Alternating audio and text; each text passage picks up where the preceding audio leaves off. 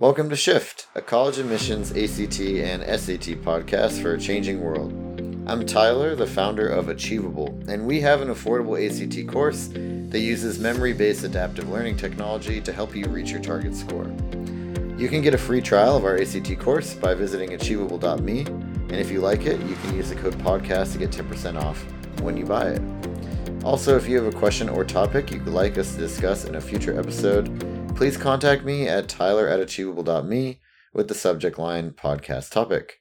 Now, let's get started. So, today we have two people from Private Prep with us today, Emily and Rachel. So, if you could each just introduce yourselves, maybe starting with Emily, um, would love to give a little bit of background on, on you guys and Private Prep to our audience.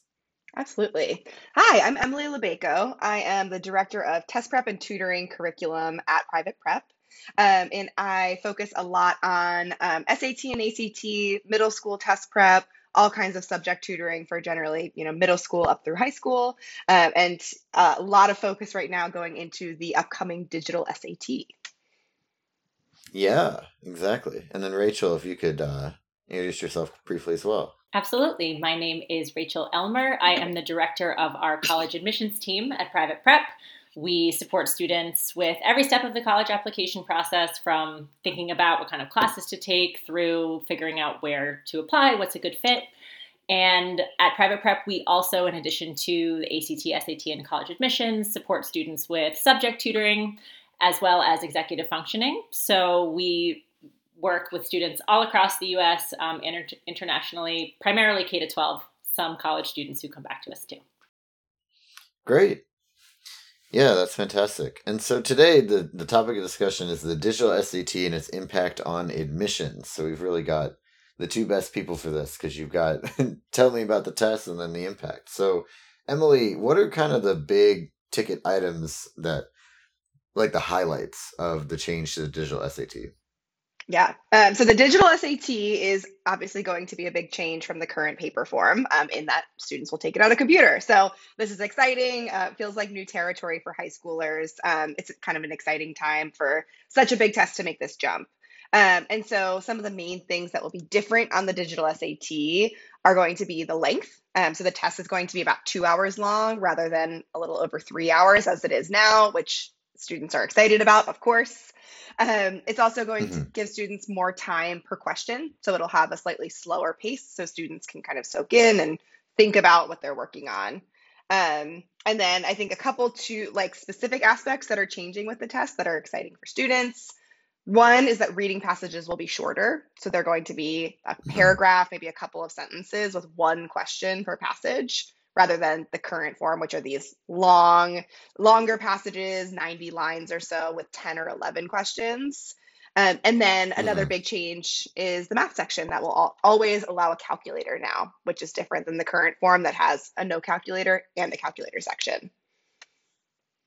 Yeah, so those are a lot of big changes, and I'm curious. It it feels to me, if you were to just give me that in a bulleted list, right? It's like they made the overall time less. They gave people more time per question.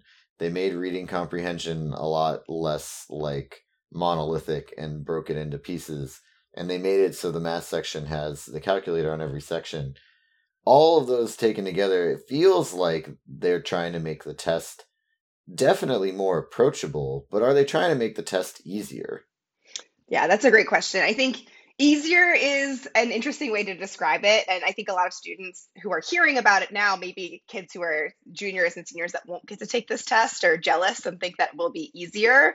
Uh, but i think in a lot of ways it is it's going to be different. Um, i think the thing that will actually make it trickier is that because it's a shorter exam there are fewer questions and there's therefore less room for error.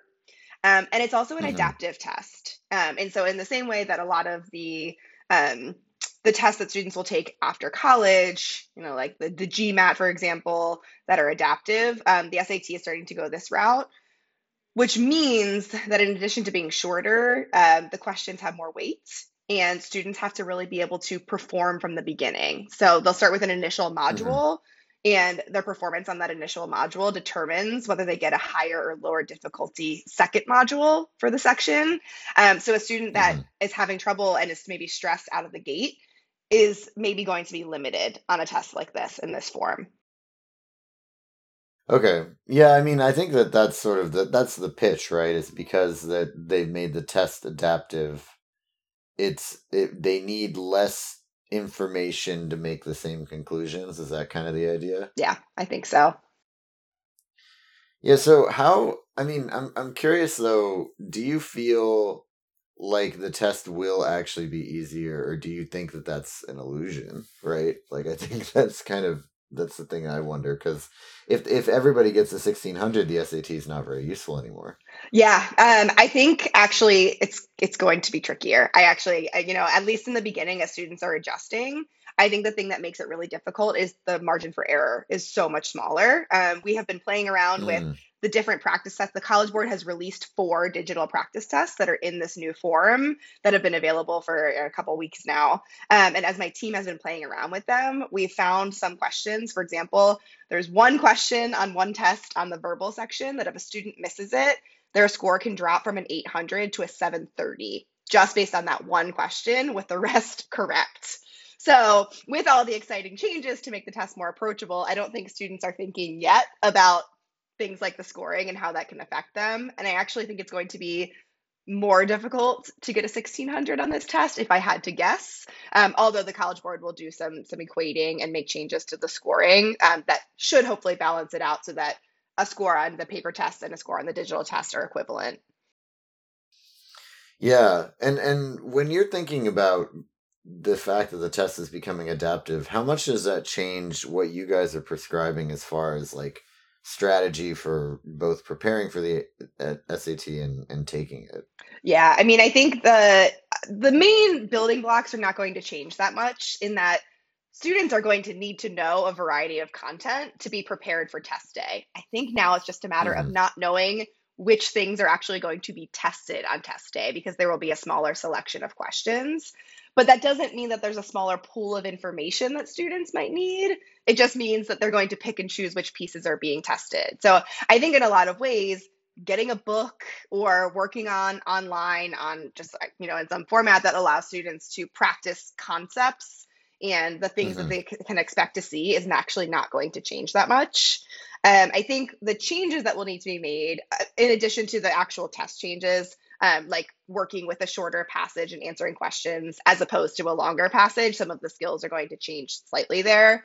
Um, I think a lot of it is also going to be practice and mental preparation. Uh, so you mm. know we're we're starting now on on writing practice tests so that in addition to the College Board practice tests, our students will have access to digital practice tests. Um, because th- that mental side of being able to get in the zone sit down and do really well on the first module to have the ability to then score high because you got the higher difficulty module is going to be really key. So, and that's something that we do now with the mm-hmm. paper test, and we recommend that students are taking multiple practice tests before they sit for an exam. Uh, but I think that that's an aspect that is going to maybe even be heightened just because being ready, being mentally prepared, knowing that, you know, if something goes wrong, the student's going to have to adjust to it, I think is maybe going to be even more important now.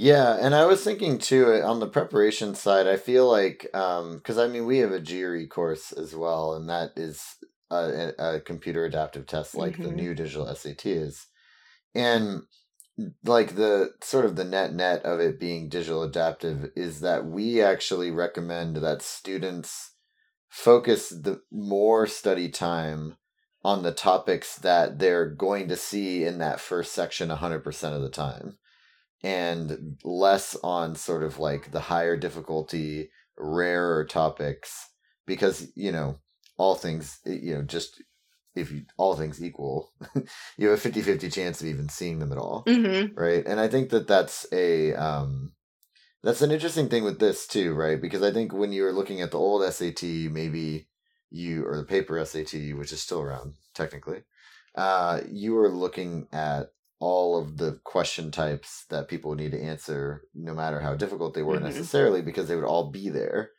Do you think that it changes now? Because do you think that there are going to be certain question types or certain things within question types that are going to be kind of higher difficulty only, and maybe you won't have to prepare people for them as much or anything along those lines? I think that there that is something that will will be taken into account. Um, what we're seeing so far, and again, we are still pretty new in this process because the College Board hasn't put out that much information until recently. Yeah. Um, is just that we, from what we've seen so far, the first module is kind of a range of difficulty and concepts.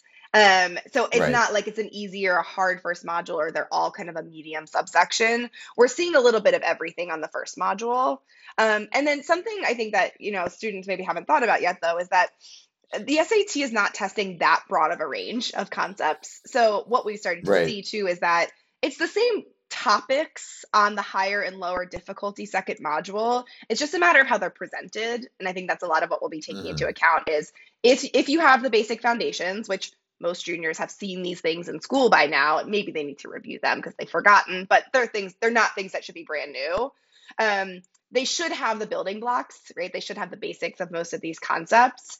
It's just a matter of whether the SAT is going to give them a section that is asking it in a really straightforward way. You know, here's an equation, solve for X. Or if they're going to make it more complicated, are they going to put it into a long word problem? Is it going to have multiple equations and you're solving for multiple variables? Right. Um, but I think, you know, a lot of it is just like, let's get the concepts down, let's figure out, and then from there, we can start to explore kind of the different permutations that the SAT might put out there of a question type. Got it. All right. So nailing the basics is obviously still the most important thing. Yes, definitely. Yeah. Awesome.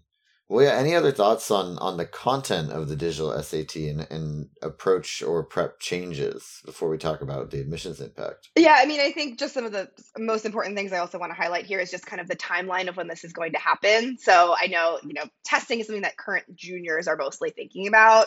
Youngers, sophomores, and freshmen are not really quite there yet. Maybe sophomores are starting to think about what's ahead. Um, juniors, this is not going to matter for. So luckily, even though they're the ones hearing about it, they're not going to take this test if they are in the US. Um, so international students will begin taking it in March of 2023. Um, but US students aren't going to see it until March 2024. So I, I always like to kind of remind students that they have time. They should not stress about this. By the time that this test comes up in March 2024, there will be opportunities Mhm. for students to practice. And actually, the PSAT in the fall of 2023 will be digital. So students are going to get there. They don't need to be thinking too far ahead, stressing about this test yet if they're a current freshman or sophomore. Um, all of the pieces are going to probably kind of fall into place for them before they get to the point where they're starting to study for this test. Cool. Well, do you? I mean, some some people that we talked to have said that they're recommending people just take the ACT in the middle. Do you feel like that's a good idea, or do you think it's kind of not? Yeah, no, I, I, I do actually. Um, because so you know the ACT and SAT are big competitors, and the way that they play off of each other can actually be really relevant for students. Um, and so the ACT was going to offer a digital version in 2020 um, that has gotten pushed back and until you know kind of an indeterminate amount of time at this point. And our best guess is that the ACT is going to use this as an opportunity to be the status quo, not change to digital, so that students have kind of this known quantity with the ACT. Um, we probably won't be recommending that students take the first digital SAT in March or maybe even in May, just because there's a lot that the College Board is trying to figure out to get this rolled out to students. There could be technology issues at Mhm. schools, um, and just being the first guinea pig sometimes doesn't can be kind of stressful for students. So there will be a, an in between time where we're probably either recommending that if a student thinks the ACT is the better test for them, they should just take the ACT, and then if they want to try a digital SAT down the line, cool, that's a nice add-on. Um, and we also might be recommending that students prep for the paper SAT take paper SATs up until December as their final test, December of next year, and then again try out a digital SAT as kind of a cherry on top. And I think that's going to be a lot of our recommendation for current sophomores. Um, by the time the freshmen come in, Yeah. they'll be, people will be more ready for them. I've also I've heard that you'll be able to super score between the paper SAT and the digital one. So if there's some weirdness where like for whatever reason the digital SAT maybe ha- maybe like is very generous with the scoring in one of the sections, you might be able to sneak away with a really good score by doing that. So that's kind of an interesting approach too. Yeah. as far as we know so far, I mean, it looks like everything is going to be allowed and um, not clear yet whether schools will see whether the student took it on paper or online because the College Board wants everyone to think that it's going to be the same experience. Will it be the same mm-hmm. experience mm-hmm. is sort of a matter of time before we find that out. Uh, but I, I do think there's some interesting strategy for students um, to be thinking about should I take this form? Should I take this form? They have a lot of options actually. Very cool. Well, so then how is that going to change admissions, Rachel? Because I know that you, you know, the the goal of the college board, as Emily said, is that it has, you know, everyone treats everything the same. But I feel like schools are inevitably going to be looking at this pretty pretty hard. So, have you talked to anyone on the university side yet? Do you know what they're thinking about this? Um, to be honest, I think, as is often the case, the college admissions offices are about a year behind where the College Board and the ACT are in terms of putting out their news. Most mm. colleges have not yet even decided if they're going to remain test optional for next admission cycle. That's their next big existential testing question is determining are we going to continue a test optional pilot? Are we going back? We are starting to see some trickles of decisions there. Like uh, in the last two weeks, Purdue said they are going back to requiring testing. Maryland said they are extending test optional through 2025. But that right now is the big question for colleges is how has test optional worked for us in the past two or three years if they went, if they changed as a result of the pandemic? How are those students doing in college now? How has their admissions process changed? Do they want to keep this? Do they consider it valuable? They have to confront that giant question, I think, before they even get to, oh, what's this digital SAT thing? Um, I, they know it's on the horizon. Some admissions offices are more in the know about that kind of thing than others, but when they're reading, you know, their offices by and large right now are very short staffed. Been hearing from mm-hmm. some admissions officers that they could barely get through their early pools, had to defer more than usual because of that. Mm-hmm. They don't they don't have time to be worrying about the digital SAT quite yet. So I think um, I will say the last time there was a big change like this when the SAT changed its format. How many years ago now was that, Emily? It feels like it was not it was it was, was around when I was taking it. yeah, was, it was a long time. Yeah. Um, you know, there was concern about that in the industry that first people said colleges wouldn't consider the SAT as as strong anymore because it was new, and then they decided, oh no, it's harder, so it serves high flyers better if they can get a great score. But really, we did not see that bear out in the data. Um, nor in anecdotally how we saw our students perform. Certainly during that time period, what Emily's describing may happen now. Um, happened. We advised students to do the ACT while the SAT was figuring itself out. We found that our high flying students tended to be the ones who first went back to the SAT. I certainly would not be surprised if that happens in this case. Um, mm-hmm. But that doesn't mean that admissions offices are going to necessarily view them differently. I think they are really, again, wrestling with a much bigger question about the role of testing at all rather than which test is the right one. Got it. Okay. So then, yeah, it sounds like digital SAT is not quite uh, on the horizon for them. Do you feel like, I guess, just like putting on your prediction cap, do you feel like anything is really going to change, or do you think it's probably just going to be business as usual with the new test? I think, I think it'll probably be more business as usual from an admissions perspective. Um, I think it for students, the hearing Emily describe the decision-making calculus getting more complicated made me stressed in advance for my students who are already have a have a much taller decision tree for testing than than they used to. And so mm-hmm. now before they even get to the is this a high enough score to send? Is it a high enough score to send to which school in which decision pool for which major, depending on my high school depending on my sub scores and how it relates to if I'm want to be an engineer or an artist. Um, now they also have to think about what time of year is it and how does that affect which test is really going to be right for me based on opportunities.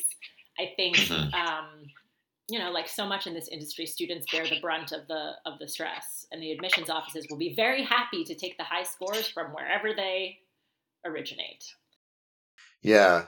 Okay. Well, that that makes a lot of sense then. Well, I think from the terms of the digital SAT, we'll probably we'll probably have to revisit its impact on, on admissions here in a little bit. Um, but for now, this is a really good primer on on what's changing and and how it's going to impact things. So, thank you very much.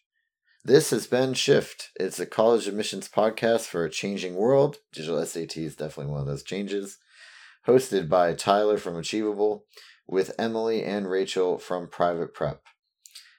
Achievable has an ACT course, and you can get a f- free trial of our course at achievable.me. And if you like it, use the code podcast to get 10% off at checkout.